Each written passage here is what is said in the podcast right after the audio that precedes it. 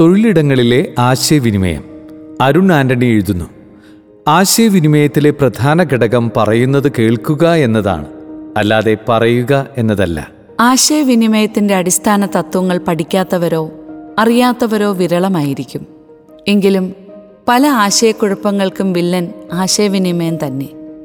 ഓഫീസിൽ പാലിക്കേണ്ട ചില കമ്മ്യൂണിക്കേഷൻ തത്വങ്ങൾ നമുക്ക് ഒന്ന് പരിശോധിക്കാം. മികച്ച കേൾവിക്കാരാവുക. ബി എ ഗുഡ് ലിസണേഴ്സ് ആധുനിക മാനേജ്മെന്റിന്റെ പിതാവായി വിശേഷിപ്പിക്കപ്പെടുന്ന പീറ്റർ ഡ്രക്കറുടെ വാക്കുകളിൽ ആശയവിനിമയത്തിലെ പ്രധാന ഘടകം എന്ന് പറയുന്നത് നന്നായി ശ്രവിക്കുക എന്നതാണ്. നാം പലപ്പോഴും നമ്മുടെ ആശയങ്ങൾ പറഞ്ഞു ഫലിപ്പിക്കുന്നതിന് എടുക്കുന്ന സമയമോ പ്രയത്നമോ മറ്റുള്ളവനെ കേൾക്കാൻ എടുക്കാറില്ല എന്നതാണ് യാഥാർത്ഥ്യം.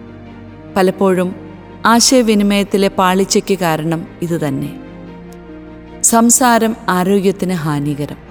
ചിലപ്പോൾ അനാവശ്യമായ സംസാരങ്ങളും അഭിപ്രായ പ്രകടനങ്ങളും പ്രശ്നങ്ങൾ സൃഷ്ടിച്ചേക്കാം. ഓഫീസുകളിൽ നമ്മുടെ ആശയവിനിമയം പലപ്പോഴും വ്യക്തിപരമാകാം. അതേസമയം പ്രൊഫഷണൽ ആവാനും നാം ശ്രദ്ധിക്കണം. എപ്പോഴും പ്രതികരിക്കുക എന്നത് നല്ല കമ്മ്യൂണിക്കേഷൻ രീതിയല്ല. അതേസമയം സ്ഥാപനത്തിന് ഗുണകരമായ ആശയങ്ങൾ പങ്കുവയ്ക്കാൻ മടി കാണിക്കുകയും അരുത്. അല്പം അസേർട്ടീവ് ആകാം. അസേർട്ടീവ് എന്ന വാക്കിന് ഉറച്ച അഥവാ ദൃഢമായ എന്നൊക്കെയാണ് അർത്ഥം. അസേർട്ടീവ് കമ്മ്യൂണിക്കേഷൻ എന്നതിനെ മനസ്സിലാക്കണമെങ്കിൽ പാസീവ് രീതിയും അഗ്രസീവ് രീതിയും മനസ്സിലാക്കേണ്ടതുണ്ട്. വൈകാരികമായ പക്വതയോടെ ആത്മവിശ്വാസത്തോടെ പറയേണ്ടത് പറയുന്നതാണ് അസർട്ടീവ് രീതി. ബോഡി ലാംഗ്വേജ് ഇത് ചെറിയ കാര്യമല്ല. വാക്കുകൾ വഴിയുള്ള സംസാരത്തേക്കാൾ കൂടുതൽ body language just eye contact facial expression എന്നിവ ആശയവിനിമയത്തിൽ പ്രധാനപ്പെട്ടതാണ്. സംസാരിക്കുമ്പോൾ നാം എങ്ങനെ സംസാരിക്കുന്നു എന്നത് അഥവാ നമ്മുടെ കണ്ണുകൾ ശരീരഭാഷ മുഖഭാവങ്ങൾ എന്നിവ പ്രധാനപ്പെട്ടതാണ്. മികച്ച അഥവാ അനുയോജ്യമായ ബോഡി ലാംഗ്വേജ് നമ്മുടെ ആശയവിനിമയത്തെ കൂടുതൽ ഫലപ്രദമാക്കുന്നു. പരസ്പര ബഹുമാനം സർവപ്രധാനം. ഒരാളോട് സംസാരിക്കുമ്പോൾ അവരുടെ വികാരങ്ങളെ മാനിക്കുക എന്നത് വളരെ പ്രധാനപ്പെട്ടതാണ്.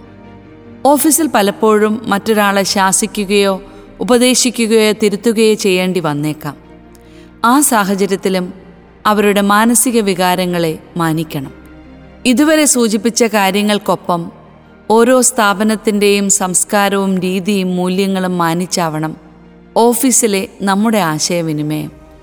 പുതിയ കാലഘട്ടത്തിൽ ഓഫീസിന് പുറത്ത് വെർച്വൽ ഇടങ്ങളിലും നിരവധി ഒഫീഷ്യൽ സംസാരങ്ങൾ കാണും. അതൊരു പക്ഷേ ഒരു വർക്ക് ഷെയറിംഗ് പ്ലാറ്റ്ഫോമോ വീഡിയോ കോൺഫറൻസിംഗ് പ്ലാറ്റ്ഫോമോ എന്തിന് വാട്സാപ്പ് ഗ്രൂപ്പ് പോലും ആകാം. അവിടെയും അതായത് മുന്നൂറ്റി അറുപത് ഡിഗ്രിയിൽ മികച്ച ഫലപ്രദമായ ആശയവിനിമയം നടത്താൻ നാം ശ്രദ്ധിക്കേണ്ടതുണ്ട്.